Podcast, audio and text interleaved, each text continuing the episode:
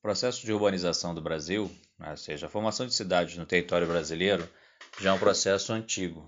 Né. As primeiras cidades surgiram no território desde o processo de colonização, né, com a chegada dos portugueses aqui no Brasil, no litoral nordestino, a própria formação da primeira capital do território brasileiro, Salvador, e outras cidades da região Nordeste, associados ao ciclo da cana-de-açúcar, né, e os posteriores ciclos que foram né, se instaurando no Brasil foram estimulando né, a formação de cidades em outros pontos do território brasileiro, né, como o ciclo da borracha, na região norte, né, super importante para a formação de metrópoles como Salvador, é, Manaus e Belém. É, Manaus, a estrutura urbana de Manaus, Teatro Municipal, né, as outras infraestruturas que hoje são pontos turísticos da cidade foram introduzidos né, pelo processo, né, pelo ciclo da borracha, é a própria formação das cidades nessa região. Ah, posteriormente, né, com o ciclo do ouro na região sudeste, no estado de Minas Gerais, né, a formação de áreas urbanas né, nessa área, local próximo às, às, áreas de extração de ouro, né, como Ouro Preto, Ouro Branco, Mariana. E a própria, realmente, é, estímulo, né? a cidade já existia, né, cidade do Rio de Janeiro, logicamente, mas teve um crescimento urbano significativo com o ciclo do ouro, é, visto que Minas Gerais não tinha um litoral. Então, o Rio de Janeiro se tornou o porto né, mais importante de escoamento né, desses produtos e também da chegada de produtos que eram comprados com o dinheiro do ouro. E devido a esse novo ciclo, a própria Rio de Janeiro se tornou a capital é, federal do país. Né? E, então, o ciclo do ouro né, foi importante para a chegada né, da região sudeste né, e dessas cidades como Rio de Janeiro e posteriormente São Paulo, mas já com o ciclo do café. Né? Com o ciclo do café, a cidade de São Paulo né, se torna aí a cidade preponderante e né, vai é, crescer né, de forma bastante significativa, né, mas tratando-se logicamente de áreas urbanas, lembrando que todos os ciclos focavam áreas mais ao interior, tirando o ciclo da, do ouro, que tinha uma estrutura um pouco mais urbana, os demais focavam mais áreas rurais. O, logicamente, né, o processo de urbanização ele vai ter um crescimento mais significativo já na segunda metade do século XX, logicamente devido ao processo de industrialização do Brasil, vindo aí com a chegada de Vargas, com as estatais, e JK com a chegada das multinacionais no território brasileiro. Isso vai logicamente dar um estímulo muito grande né, de crescimento, o processo né, de chegada, né, de ampliação do êxodo rural, aí o crescimento bem significativo das cidades, principalmente as da região sudeste, São Paulo e Rio de Janeiro, né, porque é onde logicamente vão se instalar essas unidades fabris, nessas fábricas, e vão estimular aqui migrantes vindos de outras regiões do Brasil chegassem na região sudeste e tornasse, logicamente, essas duas cidades, né, principalmente Rio de Janeiro e São Paulo, né, como duas metrópoles de maior importância e significado do território brasileiro. Então, a indústria é de fundamental importância em âmbito mundial no processo de urbanização e aqui no Brasil, com a sua instauração, seu crescimento a partir da década de 50 e 60. Né. Também, logicamente, com os militares, com crescimento econômico bem significativo nesse período. Né. Houve esse crescimento né, bem significativo da cidade de São Paulo, se tornou aí uma mega cidade, né, hoje atualmente com uma população que ultrapassa os 10 milhões de habitantes, né, e Rio de Janeiro com uma população chegando próximo a 8 milhões de habitantes. Em relação aos critérios de classificação né, de urbanização do território brasileiro, visto que nosso país é classificado aí como majoritariamente urbano, né, em torno de 70, 75% da população residente em área urbana, né? Esses critérios, logicamente, né, são contestados, né, visto que essa classificação, né, para muitos né, urbanistas, não é muito criteriosa, né, visto que, se for levar em consideração muitas áreas de cidades pequenas, é? onde todo o espaço, a economia local, é direcionada para o setor né, primário, ou para a agricultura, ou para o pecuário, extrativismo, é? Então, toda a economia da região, né, da, do comércio, das pessoas que trabalham na necessidade, toda voltada para uma vida rural, é, uma vida, né, logicamente, ligada ao campo. Mas, né, para essas cidades terem né, uma sede de governo, né, terem uma, um comércio mesmo pequeno, né, uma prefeitura, uma escolas, né, um posto de saúde, esse espaço é classificado como um espaço urbano. Então, mesmo, logicamente, a população vive, viver, logicamente, é, como uma população de um espaço rural. Existe caso também de cidades divididas, uma parte da cidade ser classificada como um espaço rural, uma parte da cidade ser classificada como um espaço urbano, né, mesmo dentro de uma mesma cidade. Né, você vai ter pessoas aí pagando impostos como ITR, né, Imposto Territorial Rural, né, por ser classificada a sua área como uma área né, de economia né, do setor primário, e né, uma parte da cidade ser classificada como uma área urbana, pagando o IPTU, o imposto mais caro, ou seja, mesmo eles usufruindo dos mesmos recursos da cidade, há uma diferença substancial na taxa de impostos. Né, e quando você observa a cidade como um todo, ela praticamente é homogênea né, nessa relação da economia ser uma economia rural. Né? Então, eles contestam essa questão né, do Brasil ter esse percentual tão elevado né, de urbanização, visto que esses locais têm uma estrutura econômica e social ligada muito mais ao campo, ao setor rural. Então, voltando a essa questão da, do crescimento das cidades do Brasil na década de 60, 70 e 80, com o governo Vargas, governo JK, no período militar, onde o crescimento da cidade, como eu disse, é bastante substancial. Né? Mas ao entrar na década de 80, devido à crise né, ligadas às crises, logicamente, do petróleo, década de 70, né, a esse período conhecido como década perdida, né, as cidades deixaram de receber investimentos em sua infraestrutura básica.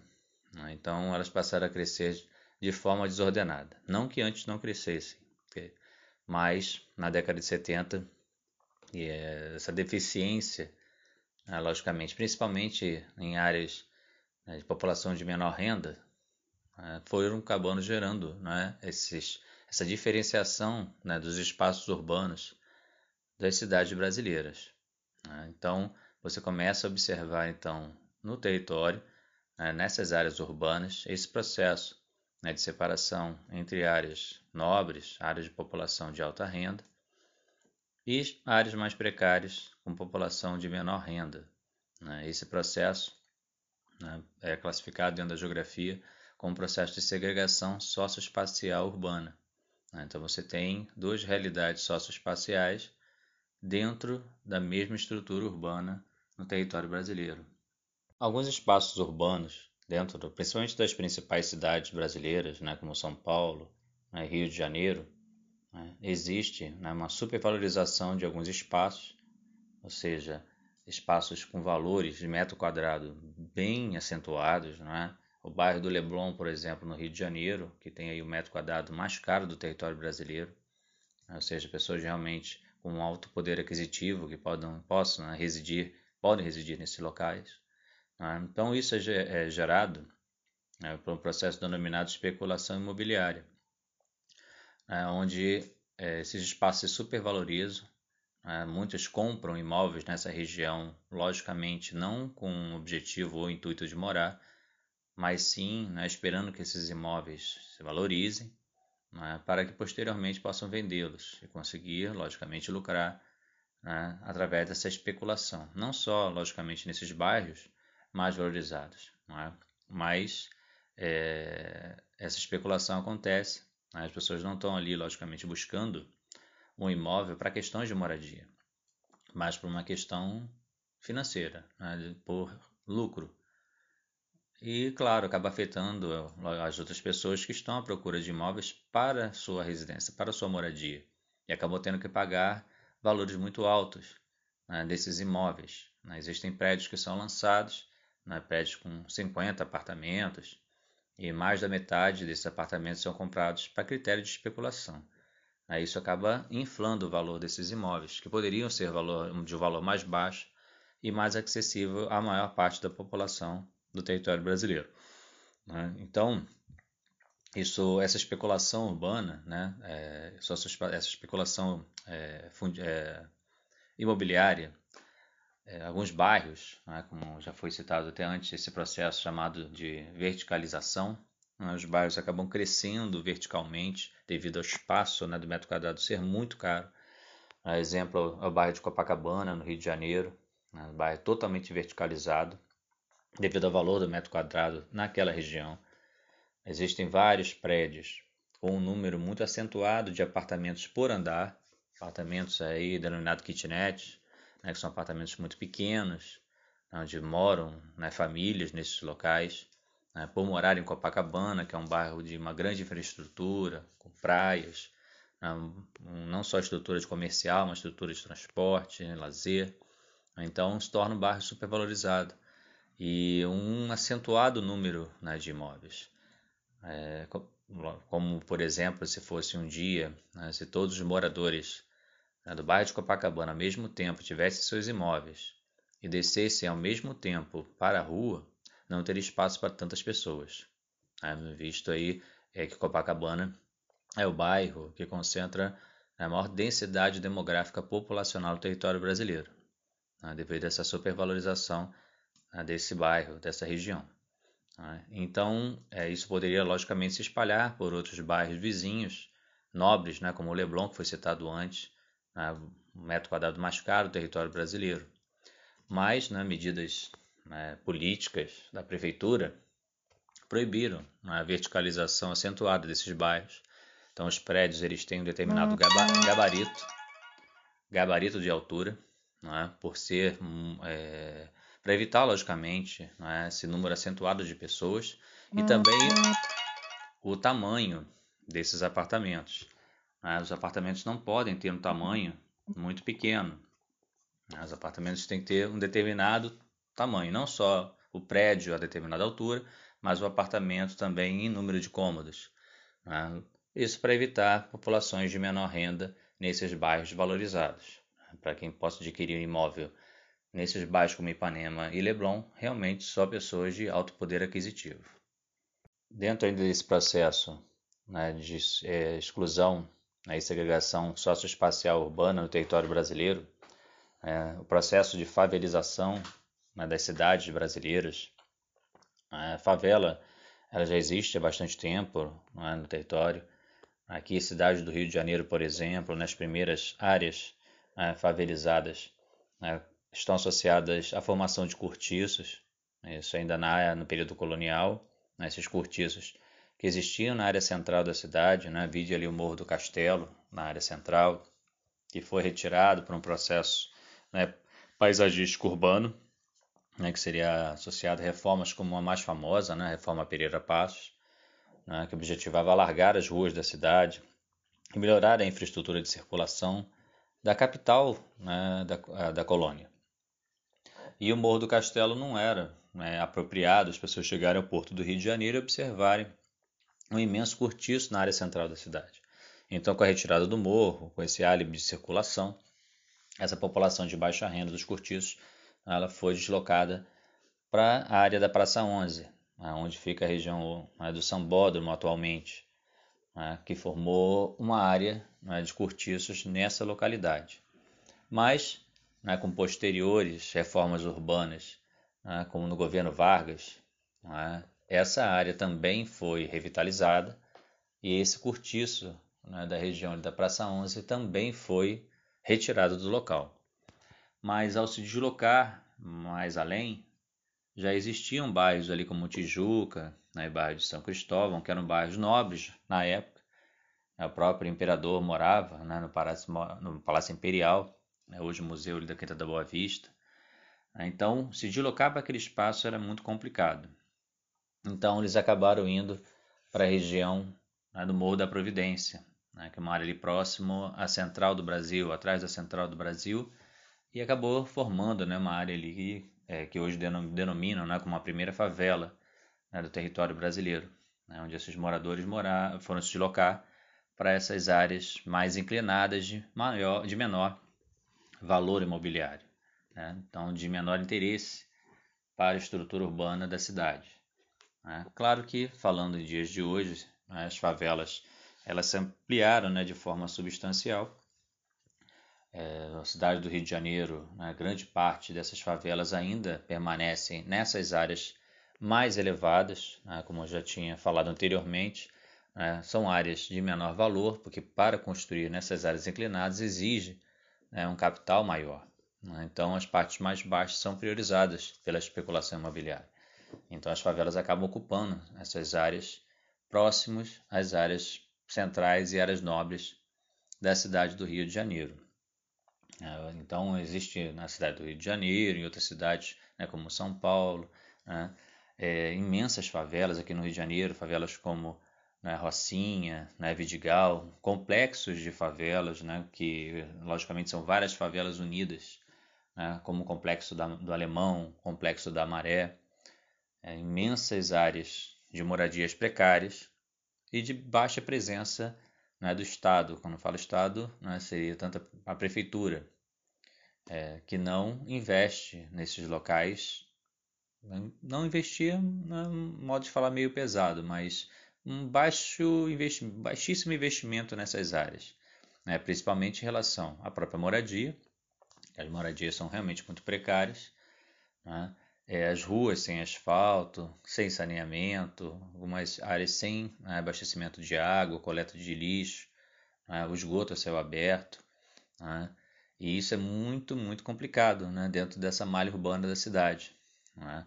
E em áreas muito inclinadas, lembrando, logicamente, dentro desse sítio urbano, é muito arriscado. Né? Quem tem essa atividade de chuvas, na época de, de verão, né, final do verão, mais conhecida água de março, sempre né, acontece né, algum tipo de problema grave. Claro, em alguns anos um pouco mais grave que outros, dependendo da intensidade de chuva, mas associado ao deslizamento de encostos, né, já que essas casas são construídas de maneira sem infraestrutura de base, praticamente presas num solo né, solto nas áreas inclinadas. Né, desmatam as florestas que estão nessas áreas de encosto, constroem-se os barracos e uma chuva muito intensa acaba saturando o solo e gerando deslocamento de massa, arrastando esses barracos, né, levando até mesmo um número de mortes bem elevados. Né. E, claro, né, sem esse planejamento urbano, associado não só a essa população de baixa renda, mas também o crescimento da cidade, sem ela estar preparada para receber essa população tão gigantesca, né, como novamente a cidade do Rio de Janeiro e São Paulo, né? É, canais fluviais foram construídos, né, porque áreas de rios, o rio acaba ocupando um espaço é, superficial né, grande, então ele ser canalizado e ser coberto né, por terra e concreto, aquele espaço ele também pode ser utilizado para moradias. Né, como acontece também aqui no Rio de Janeiro, né, Rios Carioca, por exemplo. Né, o Rio Carioca ele foi totalmente coberto, ele passa na zona sul do Rio de Janeiro, né, por baixo ali como Laranjeiras, Cosme Velho, né, Flamengo, quando a população, né, as pessoas se deslocam pelo local, não observam o rio, porque ele passa no subterrâneo, não é? Mas isso é perigoso, logicamente, por um excesso de chuva e o solo está totalmente impermeabilizado devido ao excesso de concretização do espaço urbano, é, a água acaba não infiltrando, não chegando até essas galerias onde estão esses rios subterrâneos e ela acaba saindo, gerando intensas enchentes. Né? Então não é somente o deslocamento de massa em áreas de favela, até mesmo esses sedimentos, essa areia, acaba se deslocando para esses locais, né, entupindo bueiros e agravando esses problemas de enchentes que são comuns nas cidades brasileiras. Né? São Paulo, Rio de Janeiro, sempre acontece. Né? Então, é, logicamente, né, há necessidade de um projeto de planejamento urbano, de reestruturação urbana destes locais. Né? Porque, infelizmente, no Brasil, diferente de outros países, né, onde a, a, os projetos né, de reformas urbanas aconteceram após o crescimento acentuado dessa cidade. Né? Paris, ela cresceu acentuadamente, Londres cresceu acentuadamente, né? tinha os mesmos problemas, mas reformas urbanas acabaram solucionando esses problemas posteriormente a esse crescimento das cidades. Aqui, as cidades brasileiras e na maioria dos países desenvolvidos, o processo aconteceu de maneira contrária. As nossas reformas urbanas, como a do Rio de Janeiro que eu citei há pouco, eles aconteceram no início do século XX. Né? Mas o crescimento das cidades de maneira acentuada aconteceu na década de 50, 60 e 70. Né? Então foi posterior às reformas. Então, logicamente, há uma necessidade urgente né, de projetos de planejamento urbano efetivos e eficientes né, para solucionar esses problemas citados, né, como moradia nessas áreas de favela, né, acesso à água, acesso a tratamento de esgoto, a canalização de esgoto, né, coleta de lixo nesses locais, né, para evitar essa condição de vida precária nessas áreas onde mora grande parte da população e normalmente população de baixa renda dos grandes centros urbanos do país. Outro grave problema nas áreas urbanas do território brasileiro, né, como já foi citado antes, em relação a esse crescimento, a esse inchaço urbano, que alguns classificam esse crescimento desordenado das cidades brasileiras, das grandes metrópoles. Então, também estaria associada a questão de infraestrutura de circulação, né, transporte, o transporte coletivo, como trens, metrôs, ônibus, né, não são eficientes. Né? Aqui, logicamente, é quem já teve esse desprazer né, de andar em ônibus superlotados, trens superlotados, metrôs superlotados. Né? Então, é, são condições meio que desumanas. Né? Você está dentro de um coletivo, de um ônibus lotado, em um dia de verão, num sol intenso, no meio de um engarrafamento, em pé, né? e você indo trabalhar, gastando ali horas do seu dia para chegar ao seu local de trabalho.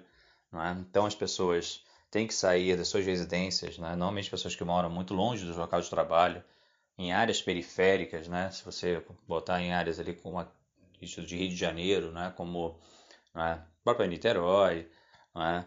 Baixada Fluminense, as pessoas que vão trabalhar no Rio de Janeiro, no centro, gastam ali duas horas. Dentro, se você pegar um engarrafamento mesmo, você pode chegar duas horas dentro desse tipo de transporte.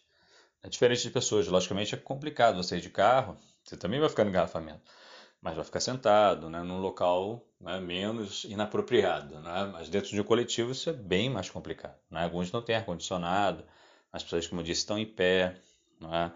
muitas horas, no calor intenso. Né? Isso tudo é, é meio que desumano. Meio não, né? Totalmente desumano.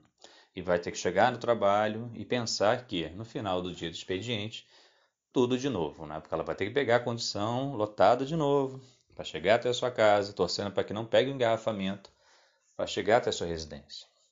É, muitas pessoas saem daqui né, de Niterói, São Gonçalo, né, e vão em direção ao Rio. Chegam no Rio, não, não é naquele local que elas trabalham, pode trabalhar na Zona Sul.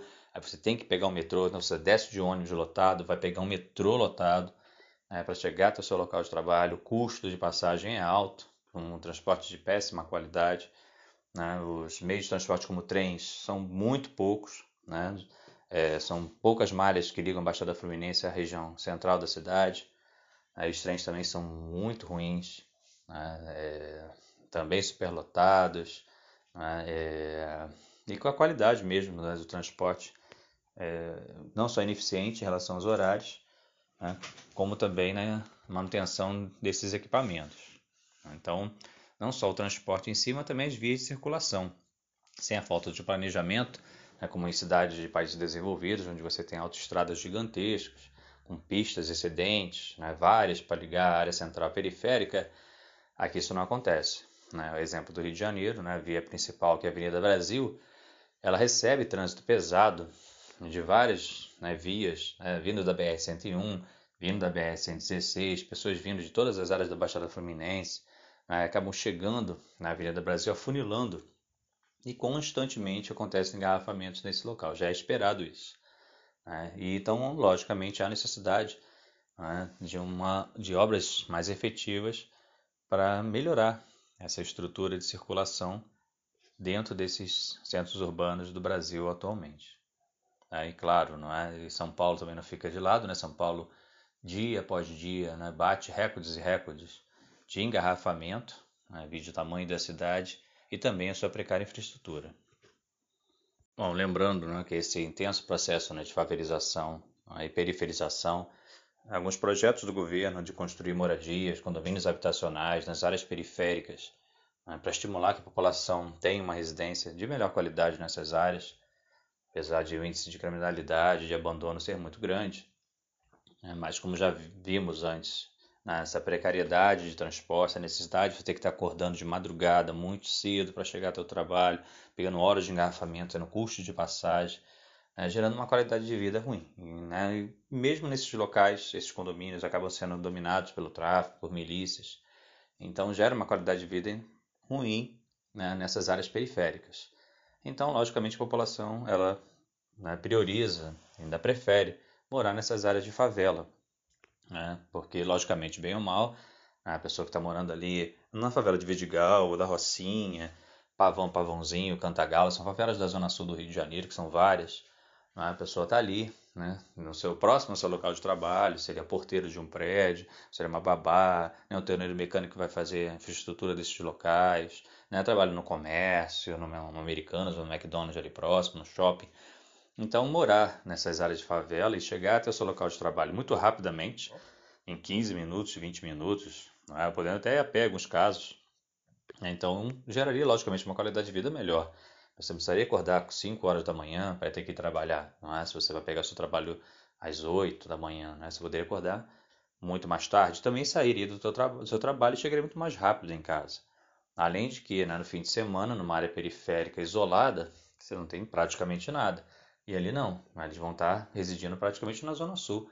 Né? Desceu do seu local de favela, você está ali nas praias, né? que é um lazer público. Né? Então, eles acabam ocupando realmente esses espaços.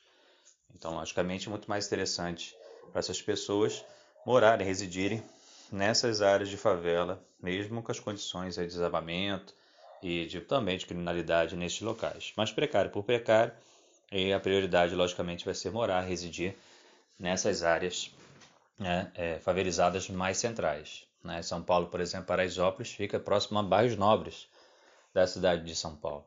Né? Tem aí fotos emblemáticas já caíram né, em provas de vestibular, né, fotos que mostram Paraisópolis de um lado e, e logo ao lado um condomínio né, de luxo chamado Alphaville, São Paulo. Né, eles fazem o muro de Alphaville faz fronteira com a Paraisópolis. E vocês conseguem ver nessa imagem prédios né, gigantescos, né, prédios que têm varandas imensas, com piscinas individuais em cada apartamento. Né, você vê um luxo pleno. E ao outro lado, né, a favela de Paraisópolis, que é muito complicada, né, como são barracos né, muito aglomerados, tem casos aí como não tem é, distribuição de gás, né, você tem aquelas ligações clandestinas de gato, também domínios de, grupos de facções criminosos como o PCC em São Paulo, né, quando você tem ali uma explosão de gás, um incêndio nas favelas, dessa favela, é muito difícil né, os bombeiros chegarem até o local, não só para ter autorização do tráfico, mas também entrar nessas vielas tão apertadas, nessas áreas né, de favela e chegar até o local do incêndio.